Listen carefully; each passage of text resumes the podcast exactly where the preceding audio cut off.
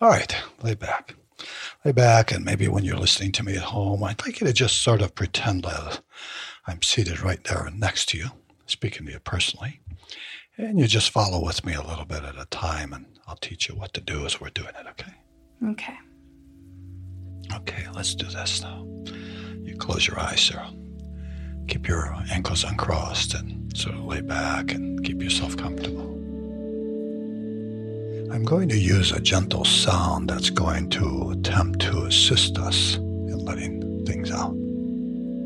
It's a special piece I had made that has some little subliminal activities going on that's going to have your mind extracting the need to be preoccupied or worry about what you need to do next. So if you listen real carefully on the background, you'll hear a little beat. Listen carefully. That'll come on periodically. Watch it'll come on again in a moment. Watch. There it is again, see? So that sound is going to become very subconscious to you. You hear it again there.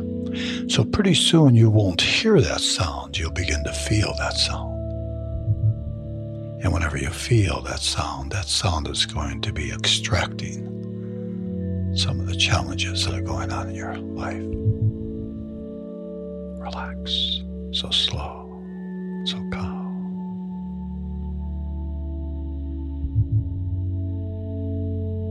I'd like you to just sort of take into your mind right now something that is going on in your life today that you would like to neutralize and maybe minimize. You know, you might think, why would you want me to think of something negative right now? Just to show you how we're going to clear it up by the time we're finished.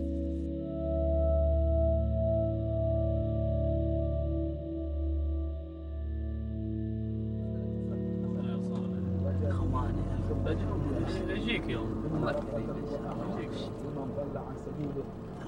ما تخلي يا اخي ما تخلي الباكس ما تخلي مسافه انت بينك وبين قدام ما اعرف ليش طيب مجال We get to the bomb shelter, and this woman comes out dressed with a headscarf, kind of traditional clothing. Welcome, sir. Thank you. Hello, nice to meet you. Hello, thank you so Hello, much. welcome. So we walk into the place first, and they look in here, and it's kind of like all dark, black walls, black ceiling. Oh, wow. And she's leading us, and we stop, and she said, uh, Would you like to stop here and pray with us? Please Will you pray? Pray. Mhm. Yes. Okay, let's pray. So we stop. And she says, uh, Allow me to tell you what happened here. First place she takes us is to a place where there's a big hole in the ceiling, So it's like a strong wall for protection, right? and there's rebarb, steel rods that they put in concrete hanging from the ceiling with this opening about six foot in diameter. This opening is where a bomb came in, Guided by laser and the weight of each one total. and the heat of the bombs carbonized all the people against the walls and the ceilings of this building. The walls had imprints of people, and the walls looked like negatives of people. There was um, a woman holding a baby, and you could see the whole image of that, of her holding her baby. huh? This is a girl. I'm sure this is a girl, but who is that? Yeah. I don't know. The youngest children were at the top level. And level. also, The you can see ceiling here, was strewn with hands and And fingers are many scars. carbonized to the ceiling of young children, little hands. the pressure, The images on the walls were flat, like pictures, like paintings. The hands on the ceiling were like pieces of hands and fingers that were carbonized, like and piece of charcoal. heat, You see, it's And it was a very horrible sight. Horrible You sight. see, the part of their bodies make it like dust because so much Oh, yes. Oh, You see. yes. How many people were in here? Among 422, Uh-huh. only 14 the survival. It means 400. 400 people are in this building, women and children 16 and younger. And these people that are in this building are here to be protected from the bombings of the first Gulf War, February 1991. This was done by these bombs from the Americans who thought this was a artillery station that held guns and things like this. She says, uh, four days later, the Americans sent a message here and they said, So sorry, we made mistake.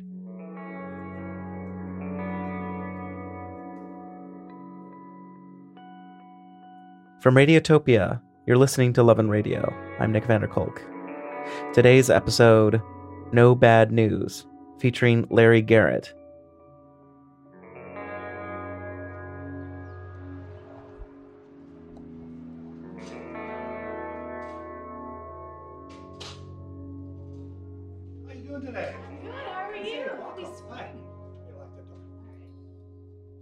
My accountant says it's too much like a home. You know, you have to have more look like a business, but I love it here. The whole building's triangles. Yeah, uh, rooms are triangles here, and uh, bathrooms are triangles here. I probably have every award that's been recognized in hypnosis. I don't know what that means, but it doesn't pay my bills. It's recognition. This one here is like the Oscar of hypnosis. Yeah, and then you have these lava lamps ever, which is really warmed up during our couple Yeah. hours here. They're kind of hypnotic, aren't they? Now, when you close your eyes and just imagine you could just feel your thoughts in the front of your forehead, right in the center of your forehead, drifting way back, just like a lava lamp, so slow into the back of your head. And uh, so I kind of use it. And they're sitting there watching that image before we start, so they kind of get into it. One of these days, we're going to hypnotize you. You want me to tell you how I stopped watching the news? That's a great story. Must be early 80s. I'd look at the weather each evening to see what the weather was going to be. So, when watching the weather, you'd watch the news. And I don't remember the man's name, but I always remember it was on Channel 2. He was a little short guy with dark rim glasses.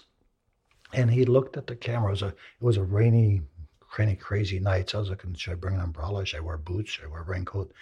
So the camera zooms up on his face and he looks at the camera and he's got this serious look and he says, Don't think tomorrow's going to be a good day. right. I thought, What was that? It hit me. Listen to the news and they will tell you what to worry about today.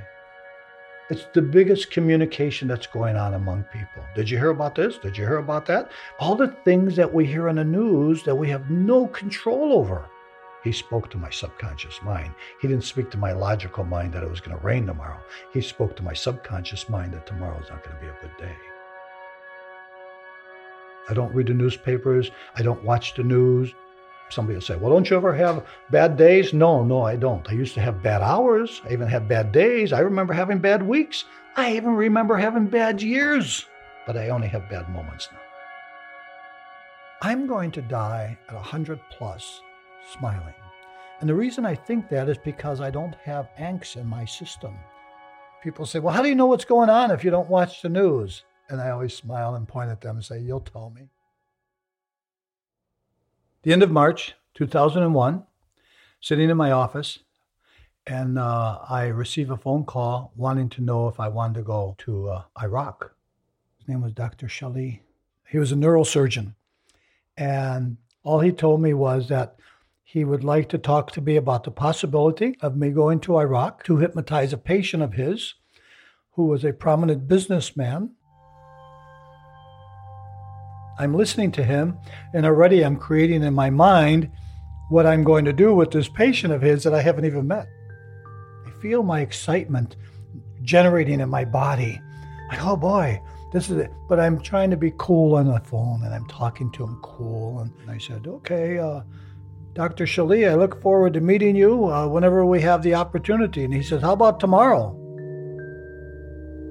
Of course, uh, I don't know anything about Iraq. Nothing. The only thing I have visualized with Baghdad is flying carpets. So the next morning, I brought him in my office. He took his hat and his coat off, and he had on a little cheap suit. We go through some little gentle formalities of getting to know each other, and he's here for a medical convention downtown. And while he's here, he was asked to look for somebody who understands hypnosis well.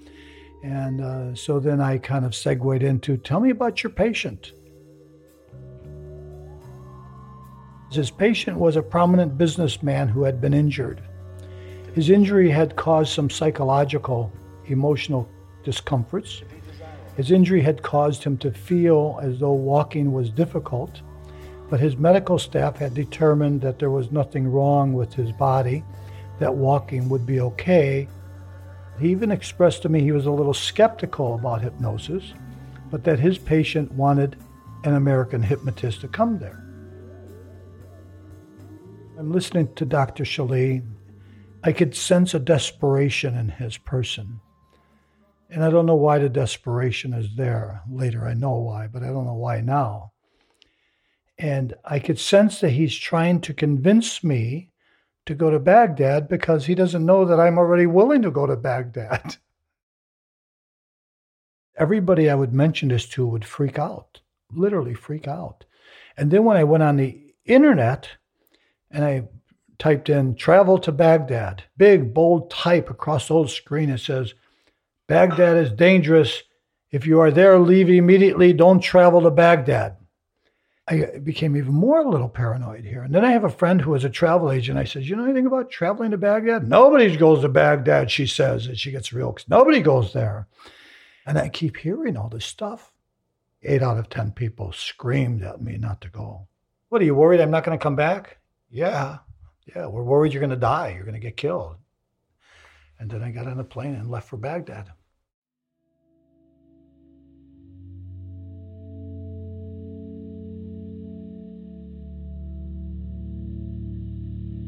Relax so slow.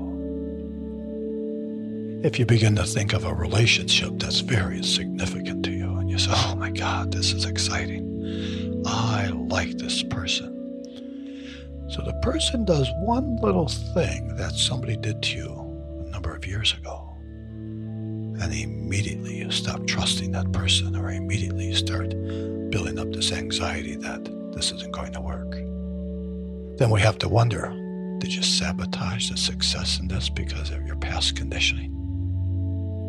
I remember a phrase my mom used to tell me all the time that's the way we've always done it. Isn't that a good metaphor under stress to do things as we've always done? When we always do what we've always done, we always get what we always got. Time to stop doing what we've always done.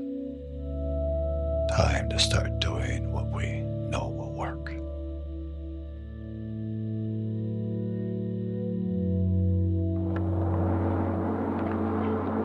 Okay, first recording. I'm on my way to Amman uh, probably about an hour away on the plane right now.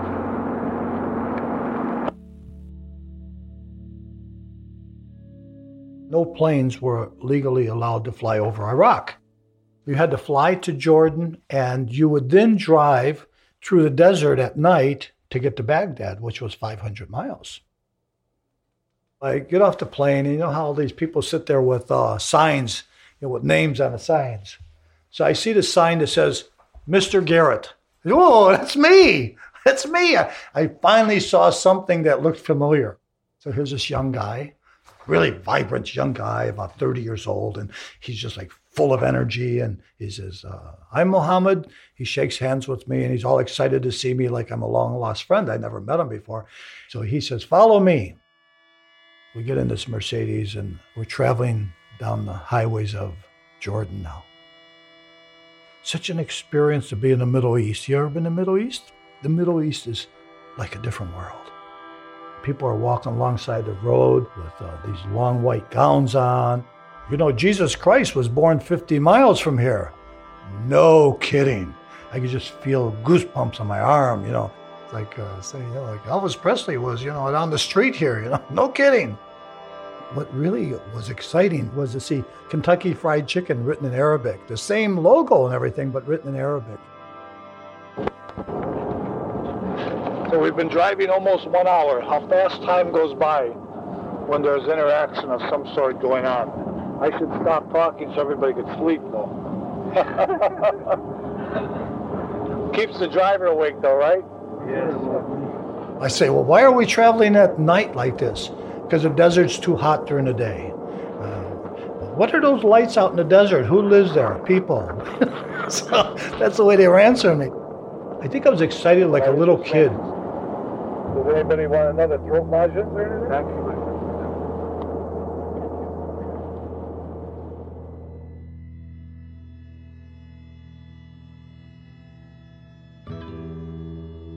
When we got close to Baghdad, it was about five in the morning and it was becoming daylight. So visualize you walk into this hotel and there's this large reception area, and everybody was dressed, let's not say cheap suits, let's say outdated suits. And I look around and I see uh, pictures of Saddam everywhere, paintings, portraits of Saddam, Saddam on easel, Saddam hanging on the wall, Saddam everywhere. The tile on the entrance of the Al Rashid Hotel had this huge mosaic of the first President Bush with kind of a snarl on his face, like a like he's angry. I'm thinking, why would they have a picture of an American president? I thought they don't like Americans. Elise says, get some sleep, make yourself comfortable. We'll call you when we're ready to meet. Okay. I sort of felt like a little kid. Okay, go in your room, sit there until we call you. So I unpacked and I proceeded to uh, do my sightseeing from the window. I had a wonderful view of Baghdad streets. The city was waking up. I was feeling the excitement of everything coming to life. Traffic is starting. There's a garbage truck outside loading garbage. A lot of cabs in Baghdad, orange and white cars. Right across the street from me was a soccer field, and there were kids there starting to play soccer.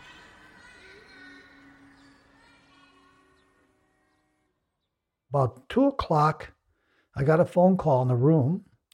So they said, Mr. Larry, yes, we are waiting for you downstairs. Okay.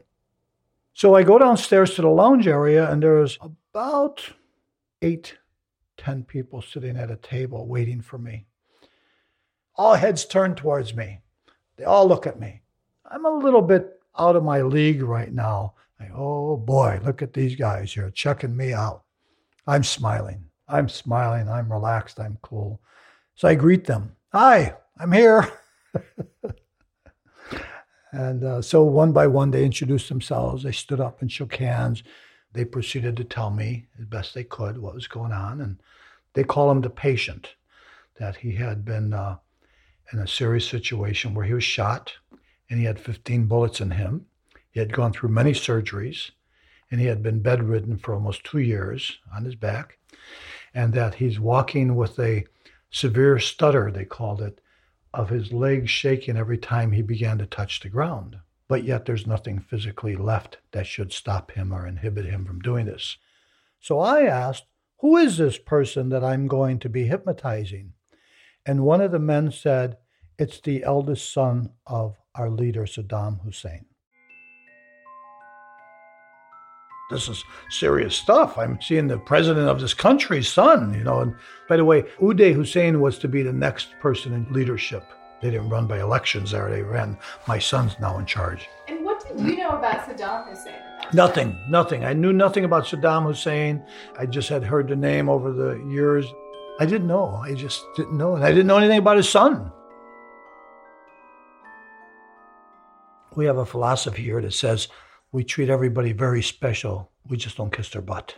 Yeah. So I was not about to do anything different with this guy just because he was Saddam's son than what I would have done with one of the janitors there. You know, to me, he was going to be a person who has asked me to be here, a person who's asked me to come there, and that's what I was going to do. We get in two cars and off we go. We travel for about a mile or so, and we go down this long road and we go to this hospital called the VIP hospital. This is where the important people go. And here comes four men dressed in white coats like medical people would look, and about four or five men, big men in suits with guns out. And here comes Uday in the center with a nice silk shirt, nice slacks, walking with crutches. Uday Hussein was a very good looking man. He always had a beard, on his face that looked like he had just painted it black. Like you couldn't see the hair, but it's called stubble. It was pitch black. His hair was uh, dark black. He was probably about six foot one or two. He's 39 years old at the time. Just a good looking guy. Everybody kind of bows to him and they call him Your Excellency. I shake hands with him and he says, I'm honored that you're here. Thank you so much. you know, how do you start talking to this guy? You know, hi, my name's Larry. What's yours? what do you What do you do? You know, so I just pretend like I was visiting with a client that's coming to visit me in my office. And I said, "Would you like to tell me a little bit about what you want?" And yeah, he's telling me what's been going on. He's telling me how sometime he can walk okay, sometime he can't. His biggest concern and issue of not being able to walk was the fact that he needed to stand in front of his people without a crutch. And I said, Well, I have to ask you something. He said, What? I says, Hypnosis to me is a very intimate, personal experience. This is not a theatrical performance. We have a lot of people here. This is not going to help the hypnosis experience. He said, Oh, okay. And he says something in Arabic, and immediately everybody except two people left. Immediately. I said, Wow, that's good. That's good for me. I've got some control here. I've got some respect here.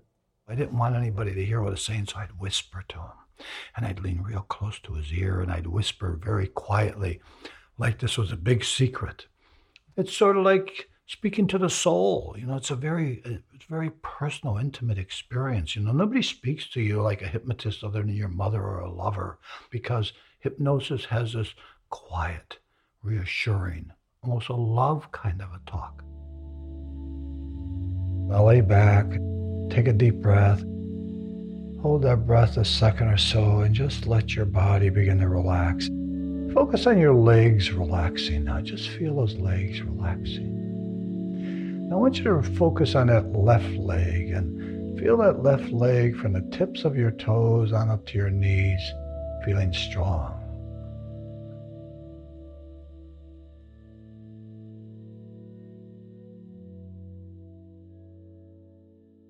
What happened at the end of the hypnosis is his eyes kind of fluttered and he opened his eyes gradually and he smiled and he looked at me and then he looked at his confidant man and he said something in Arabic. Sumani, this confidant man, came up, he crossed his arms, he stood there with that kind of posture, like clicking his heels kind of look. And he says, That was good, but next time it must be better. Whew, I can feel a little nervousness here. What's this about? So I said, Well, this is our first time. Next time it will be better. The day was over. I stayed in the hotel. I walked the halls, checked out the gift shops.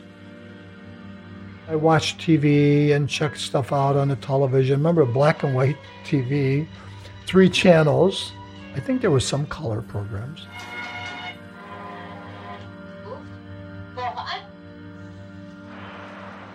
I'd turn off the TV, maybe get a book and read, doze a little bit, and then the phone rings. Mr. Larry? Yes, the patient is ready. Okay, be right down.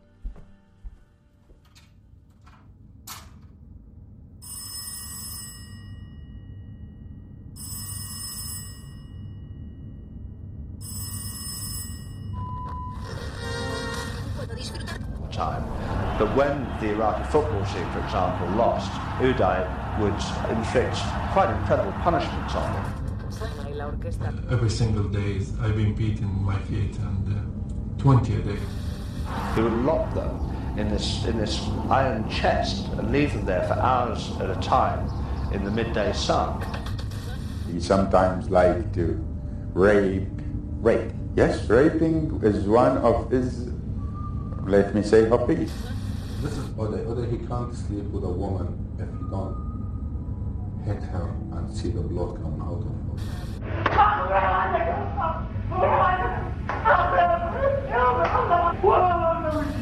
The man is being beaten by direct order of Uday Hussein. This tape has been made for Uday's viewing pleasure. So um, I know you know you don't like to think about negative things, but something that I've been thinking about as I've been working on the piece is just I've been learning more and more about Uday and what the news has Yeah. reported Yeah. about him. Yeah. Um, and just, you know, there's been a lot of allegations of really brutal things. Yeah, This is before you met him. Yeah. Before I met him, right? He was a horrible man. Horrible man. But never once did I hear a bad thing about Saddam or Uday while I was there in Iraq. Never once. Nobody spoke bad about him while I was there. I think they were afraid to speak bad about him.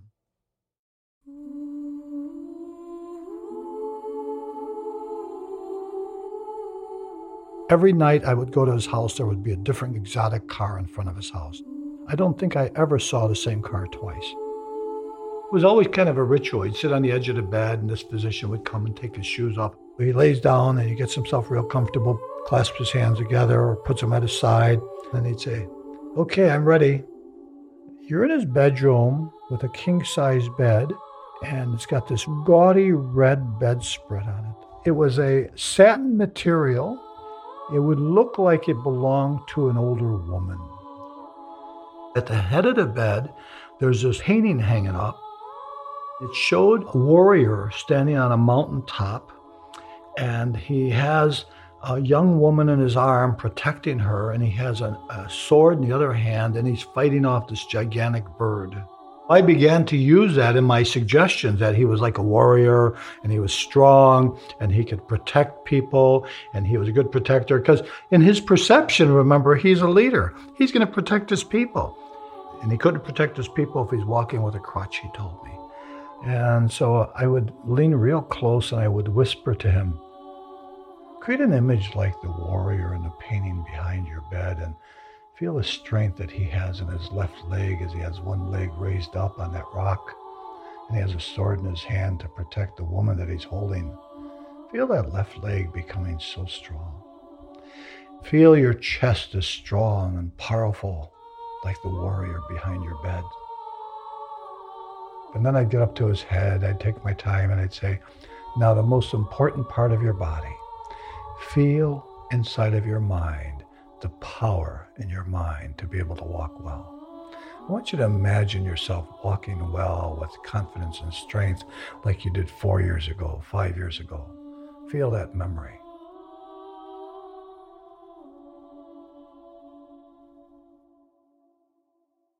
Most of the time, we would talk half hour, 45 minutes before the hypnosis. Then, after the hypnosis, we would talk for a while, sometime for a couple hours. He often asked me about where I lived. What are the neighborhoods like in Chicago? He told a story about when him and his cousin were in Washington, D.C., and they wanted to go to Lincoln Memorial. He was about 17 and didn't speak English well. They were sitting on a bench, confused and lost. And he said to me, he always remembered that this woman came up and said to them, Do you need assistance? He always remembered how generous she was, and she drove them to the Lincoln Memorial and made sure they got in safely before she left. He remembered how he didn't expect that friendliness from the Americans. And he said to me something interesting. He said, I've always wanted to live in the United States. He says to me one night, Would you like to see the workings of God, Allah, and the workings of the mind combined and what you could do with both? I said, Sure, I'd love to see that. Tell me about it. We go to this mosque, huge wooden door. Somebody opens it for us, and we go on in there. We all sit down in these stuffed chairs, and there are a thousand people there, if not more. All the women and children are in the back, all the men are in the front. There's these men dressed in these white garbs that are traditional to them, and they're telling us a story. It's a story about how thousands of years these men have been able to pray and fast for 40 days. And after they pray and they fast for 40 days, drinking only water for 40 days, I bet they've lost a lot of weight. But their consciousness becomes very powerful. They learn to have powers in their body that they could inflict discomforts and not feel pain, and even control their bleeding. And now this this chanting, slow,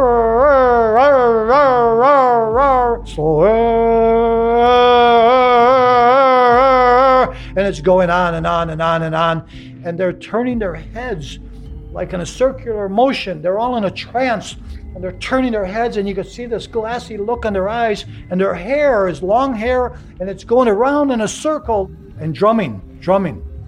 Boom, boom, boom, boom, boom, boom. And the sounds, rah, rah, rah, rah, boom, boom, boom.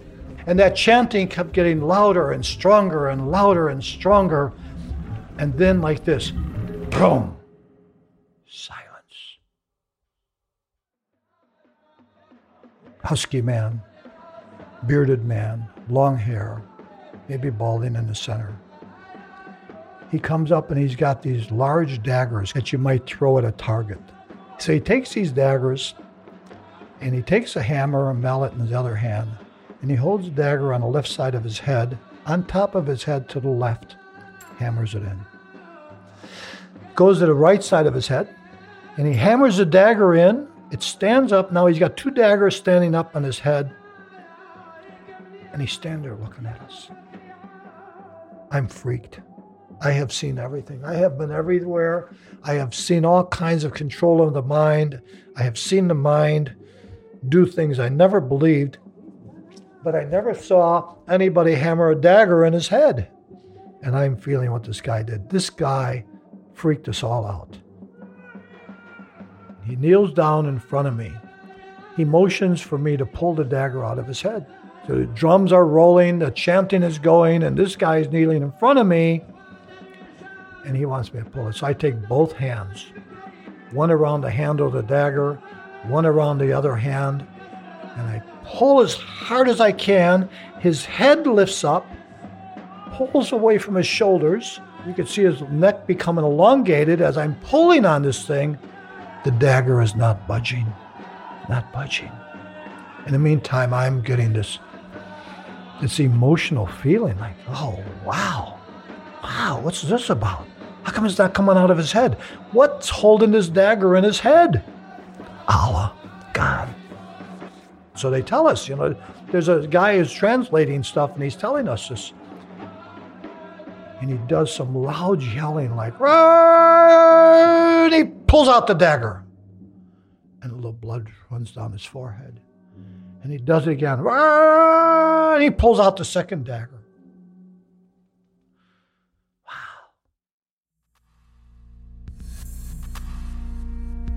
We went to see Uday that night. And he says, So, Mr. Larry, so tell me, what did you think about tonight's events? I just said, Wow. I just, wow. I'm impressed. Uday was like a little boy. You know, he always reminded me of my older son. He was just like a kid. And I could see the excitement in him when he knew he was pleasing me. He wanted to please me. Money was no object to him, so he could pay me, no big deal, pay me. He wanted to please me. Why do you think he wanted that? To answer your question, why was Uday trying to do so much to impress me? Anything, anything I wanted. I have to do a lot of editing. Sorry about that. I get very emotional. I'm a kind of an emotional guy, you know. I I cry at weddings and funerals, and funerals I don't cry as much. Weddings I cry at more. Um, they don't know what they're getting into. Uh, so when I was with Uday, he felt my compassion for him, and he knew I wasn't judging him. So Uday had nobody who was impressed with him. Nobody liked Uday. Nobody. Uday had found a guy who uh, he could impress.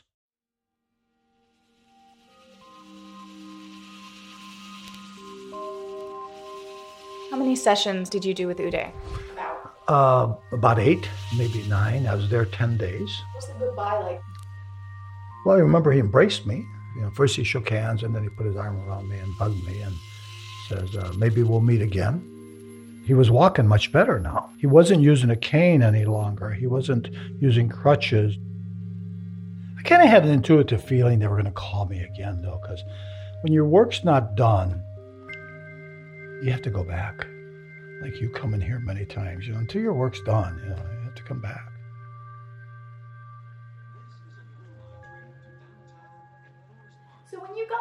Iraq the first time, you really didn't know who Uday was, and then I assume friends started telling you he did this and he did that, and he killed people and he raped them and he killed his dad's servant up at dinner table. And did people Yeah. start to tell you Oh things? yeah, oh yeah. In fact, uh, I remember one friend gave me a magazine with a great story in there how horrible he was and how he had hurt people and raped women and killed people, and uh, and I don't even think I got past the first paragraph or so. I thought I don't want to read this. You know, it's not a good feeling to read this stuff. Sometime I have a little philosophy, Sarah, that says leave well enough alone. I had a father who was from Tennessee, and so when I was a young boy, I would go to Tennessee, uh, starting around seven, eight years old on, and you know, and um, they had farm labor, little children, you know, and I used to pick cotton or dig potatoes or whatever.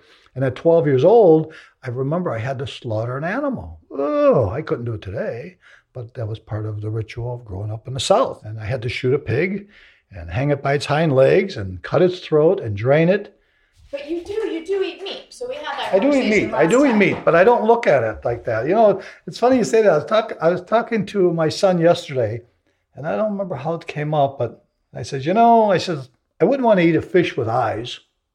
He said, well, you used to eat smoked chubs. I said, yeah, but I didn't think about it. And I said, it's break off the head, not look at it. I could eat a hamburger, but I don't want to know it came from a dead cow. I just don't want to think about that. So again, I think you've learned from me that I have this ability in my mind not to think of something that I don't see. And that's my naive personality. But it protects me. I mean, it doesn't sound naive to me. It sounds very intentional. Um, it sounds like you're able to develop some kind of intentional avoidance. Intentional avoidance. I like that word because I am intentionally avoiding it. Intentionally. But let's pretend like I am a person who many people are, and I think about too many things. I think about too many things. And all those things I'm thinking about are wasting my ability to be focused. So I could be focused on you right now and intentionally not pay attention to that car outside intentionally not worry about who's on the other side of that door because I'm focused on you. When we don't have that intentional observance, I like that. That's good. Then we're all over the place, aren't we? We're all over the place. And especially if we have anxiety. If we have anxiety, we now have so many thoughts we can't even sleep at night.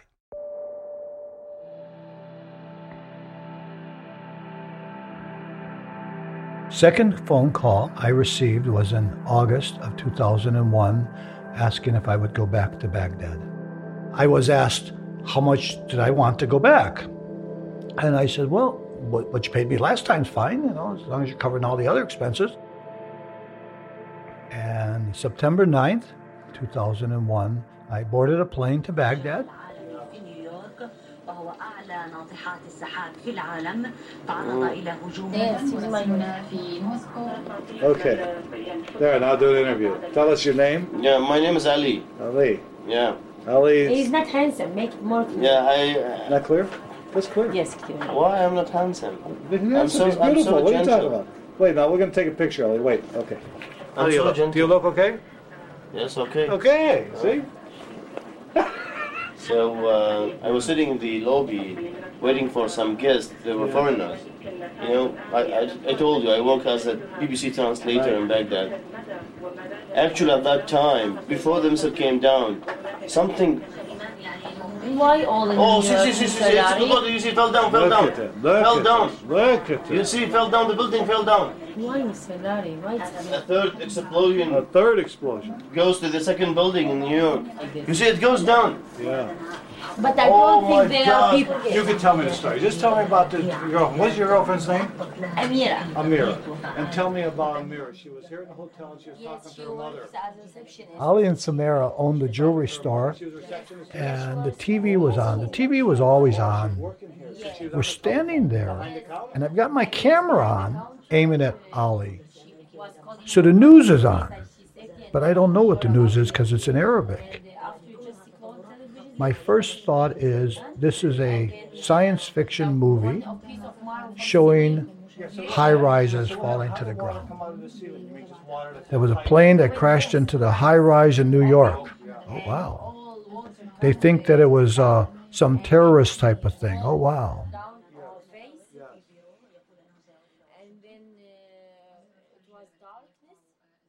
As we walked in, Uday was sitting at his computer, and I could tell that he uh, was pretty upset about things. He had a look on his face like something was wrong, and of course, something was wrong. The United States had just been bombed. He stood up and came over and uh, shook hands and said that he was upset about this and that uh, many more lives will suffer and die because of this. And your country will blame us for this. I didn't understand that. I just, it, I couldn't even fathom how this would be. He was kind of curious why I wasn't really upset and devastated about 9 11. And this is difficult for most people to understand, not just Uday Hussein. I think it upsets us sometimes when you're freaking out and somebody doesn't freak out with you. And this is Uday. Uday's freaking out about 9 11, and I'm attempting to stay calm. And I'm saying that's because I'm staying in the moment. If I don't stay in the moment, then I'm in trouble because here I could start freaking out and I'm stuck in Iraq and I can't do anything about it. And he said, You know, Mr. Lurie, I would like to learn how to stay in the moment. Do you feel like hypnotizing me tonight? I asked him if he wanted to work with his walking still. And he said to me, No. He says, My walking is fine, Mr. Lurie. He says, Now I want to work on my knees. He says, Because when I run, he says, my knees lock up sometime. So I was very excited. He was running. Before he couldn't walk, now he's running.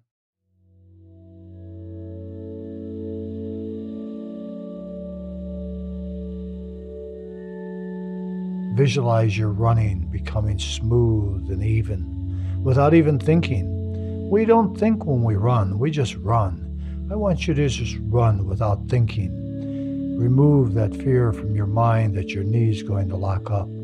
Just imagine your body being able to have that agility and movement, almost like you were gliding over the earth.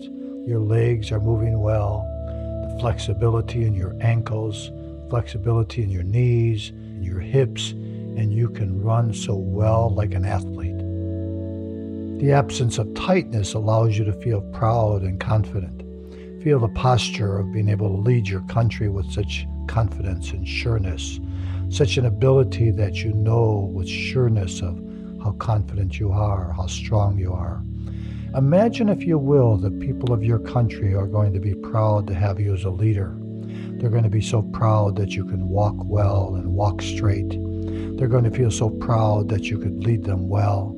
And when you run, you're only making your body stronger. You're making your posture more erect. You're making your confidence more sureness.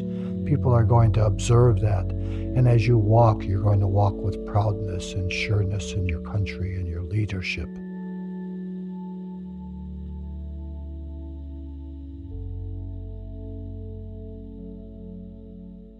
Did you hope for Uday that he become the leader of his country? I was hoping that I could teach him to be a good man and that he would be a good leader. If Uday and I would have continued this relationship beyond 9 11, I would have had him in a different direction. I was thinking how instrumental I could be in that, that quest of his life to be the leader, and how influential I could be in teaching him to live the moment and be more loving, more conscious.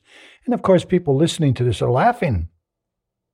They're sitting there listening to this podcast and they're laughing. They're saying, Larry's a fool. No, I believe I could do that. I've met many people who have come in here and done miraculous things with their lives just because they started liking themselves more. Uday did not like himself. He didn't like himself. So when you ask, was I hoping that Uday would become the leader? I was hoping that if he became the leader, that I would be significant in teaching them how to be a better leader. Yes.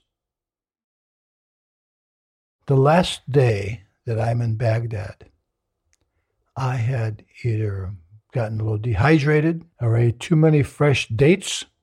I was so obsessed with eating fresh dates. Fresh dates are like figs. They're juicy and full of nice flavors and nice texture. And they're so rich and so sweet. I was so sick I could barely move. So we went to Uday's house. He was waiting. He and his concern again was there. Oh my God, you're sick. I'm so sorry you're sick. Do you feel good enough to hypnotize me? Yeah, let's do it. I didn't feel good enough, but I didn't want to tell him no. I didn't want to tell him no because this was going to be our last meeting. This was it. When Uday and I were finished, he extended his arm to shake hands, and then he sort of embraced me on both arms. Didn't like put his arms around to my back as some people hug. It was more like he took both of his hands and embraced me by touching the upper parts of my arms. That was his embrace. That was his embrace. And to me, that was a gesture of embracement. And I don't think Uday ever embraced anybody. I don't think he knew about love and embracing. I don't think he knew things that we had learned together. I don't think that he knew things existed like we spoke of. And that was our goodbye. After I got back, I was invited to go back in October, but the FBI told me I couldn't go back. They visited with me. They wanted to see if I had anything with DNA of Uday's. And they said, uh, We recommend you don't go back. Uh, if you go back, we can't be responsible. Realize that there might be a whole different feeling when you go back now. And you're lucky that you're home now. If you go back there again, they just might take you out in the desert and put a pop in your head and you'll never come back and nobody will ever know. The FBI told me this. So I had all these thoughts. I says, I don't think I'll go back. So I never went back. Uh, they wanted to speak to me because I could look at a map of Baghdad and tell you what streets we went down. I could show you where Uday's house was. I could show you where the, the radio station was. I could show you where the Amiriyah bomb shelter was. And so uh, they liked that. And I remember Uday telling me, don't keep anything back from your government. You'll get in trouble. Tell them everything. Why would he tell me that? Why would he say to me to tell them everything? Didn't he know that they were going to ask me how to get to his house? I often wondered when the war started, did they know how to get there because I told them? So when you got back to Chicago and people started telling you more, I'm just wondering, was there ever a moment where you heard one specific thing that Uday did that made you go, ooh? The only thing that I heard about Uday was how he had been terrible about molesting women or raping women, how he would take wives away from men and he would later kill them, how he killed prisoners easily, how he killed people who didn't agree with him. When you heard it, like, how did it make you feel? It didn't affect me with the horrific energies that it was told to me. Oh my God, this man is terrible. Look at this article, read this book, watch this movie. Everybody wanted to prove to me how stupid I was for being there. Everybody wanted to prove to me how bad this person was. All of these people, though, knew nothing of what I knew. I had met this man. I had sat with this man. I knew this man. And I knew this man did all these horrific things that they told me, but that wasn't the man I met. I don't know your history. And somebody says, Oh, well, you ought to know what I know about her. Then you wouldn't like her so much. But you see, I don't know that. So that part of me doesn't influence me about a person. I have spent many, many years, many years there, not judging people. So when I come back and people tell me how horrible Uday was, I could only measure what I had met, what I had seen. For me to judge people who they were deteriorates my communication skills with them of who they are. I've met murderers before. I've met people who've raped before. I've met people who have stolen before. I've met many bad people, many bad people. But all I meet is I meet a person who wants to feel better. If you had gotten Uday up and he was running and he was walking and he Right. was a bad leader, he Yeah. continued to do the bad things that his, you know, that his entire family Oh, has done. after he was well. Okay. Would you have felt, and, and he continued to torture people and rape people and all the stuff Yeah, he's known yeah. for, would you have felt responsibility? No, no. Um, I don't feel responsibility of people being who they are if that's who they want to be. Uh, I always say you can't hypnotize somebody to do something they don't want to do. If he's a terrorist and a murderer and he wants to keep doing that, I would not feel responsible that I helped him heal. No. Because I think if I were a surgeon and this murderer was needing surgery to survive, and I did surgery and he survived and he went back out and killed people, I wouldn't say to myself, oh, I shouldn't have operated on him and then he may have died and he wouldn't be killing people. No, I wouldn't think that. But if he became a good leader, you would have felt some responsibility for that. Yes, yes. Because the shift is to have him become a more conscientious person, a more loving person. So I didn't go there to hypnotize him so he could walk to go out and kill more people. I hypnotized a person who needed to learn how to be okay with his mind and walk again so he could have a better life. No, I had this good fantasy that he was going to be better, that he was going to be a better man. Most of the people that I see here, and one day we're going to hypnotize you and you'll see, they leave here feeling better. Sarah, you ask anybody who knows me, very little bothers me. I remember this person I, I was uh, close to, and she'd say to me, Life's not as good as you think it is, you know. Yeah, life's only as good as you think it is. And so, again, I'm going to say the words that I said a few moments ago. No, I, I'm, I'm happy that I met Uday Hussein. What a great gift to spend 60 hours with this terrorist, this mentally disturbed person, this person who kills and maims and rapes people and get into their head if you're a hypnotist, right? Or if you're a journalist.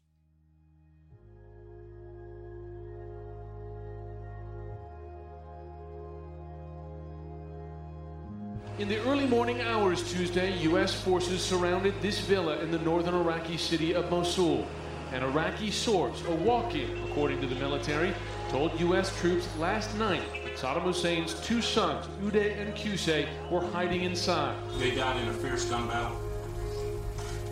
They resisted uh, the uh, detention and the efforts of the coalition forces to go in there and apprehend them, and uh, uh, they were killed. The photos of Uday and Qusay Hussein were the talk of Baghdad today. The photos show the blood speckled and damaged faces and upper torsos of the sons. One appears to be spread out on a body bag, the other on what looks like bloodied sheets. Also released were x rays of one of Uday's legs, which was badly damaged in an assassination attempt. which were used to identify.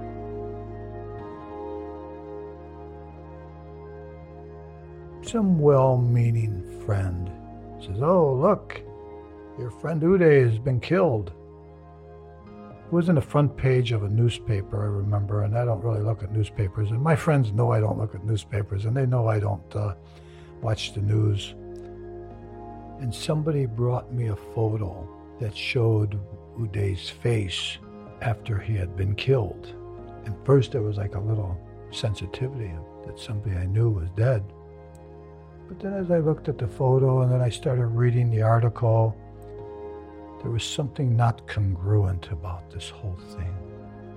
They said the face was distorted because of the injuries that the body sustained when it was killed and shot or whatever.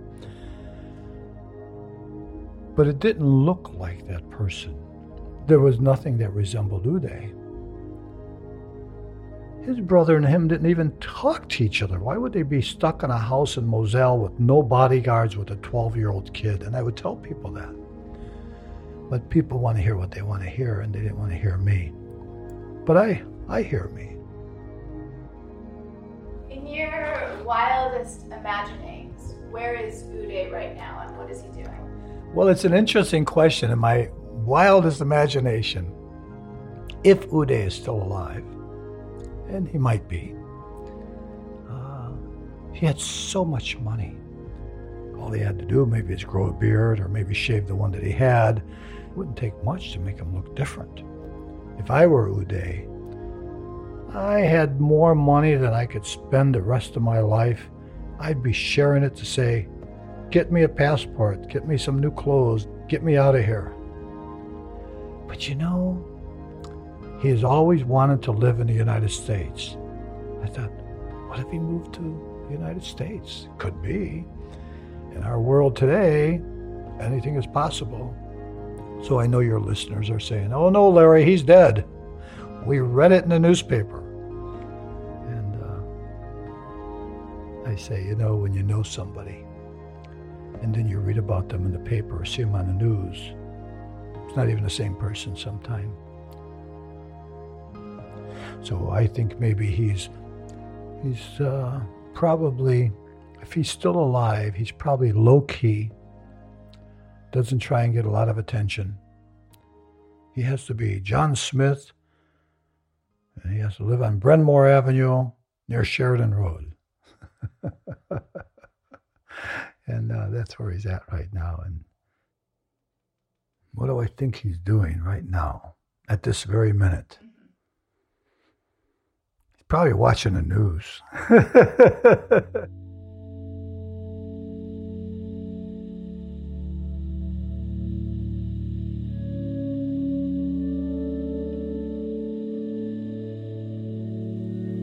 Drift off so slow. Drift off and quiet your mind. Feel the calmness you're beginning to experience in learning. More you relax yourself every night as you're falling asleep, the more powerful your mind will become staying in a moment. And the power is to stay in a moment. Allow your mind to quiet in a nice calmness now. So slow, so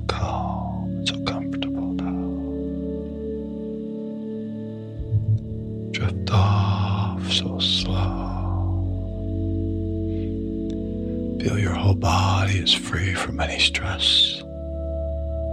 Your mind is feeling so at peace and feeling good. As though time has stood still for you. Seems like only a few moments have passed. Seems like your mind has relaxed well.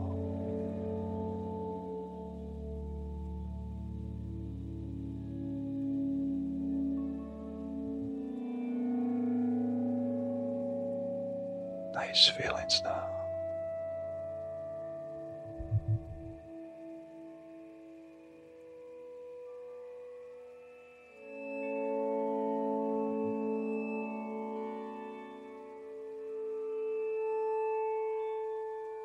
Let's go through a nice experience now and drift off. Drift off, Sirens. Let your mind doze into a nice, gentle direction.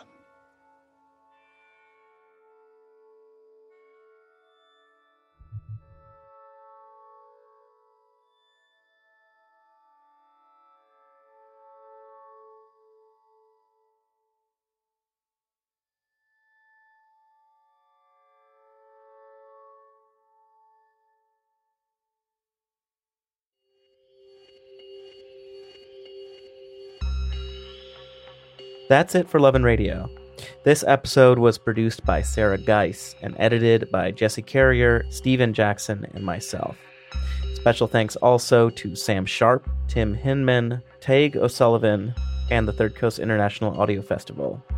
Third Coast, by the way, if you haven't heard of it, is an amazing center of incredible radio from all over the world. Sarah used to be the artistic director there, and we'll have a link to it up on our website.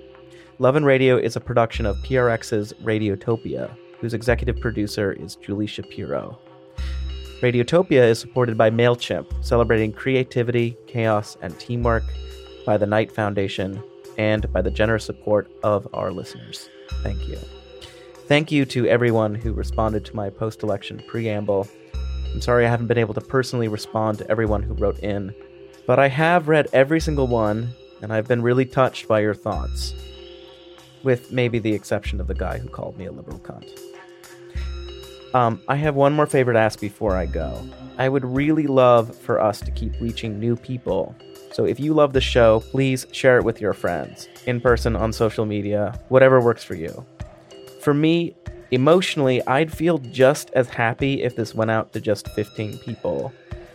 But the reality is, the more folks who listen, the easier it is to keep making new episodes.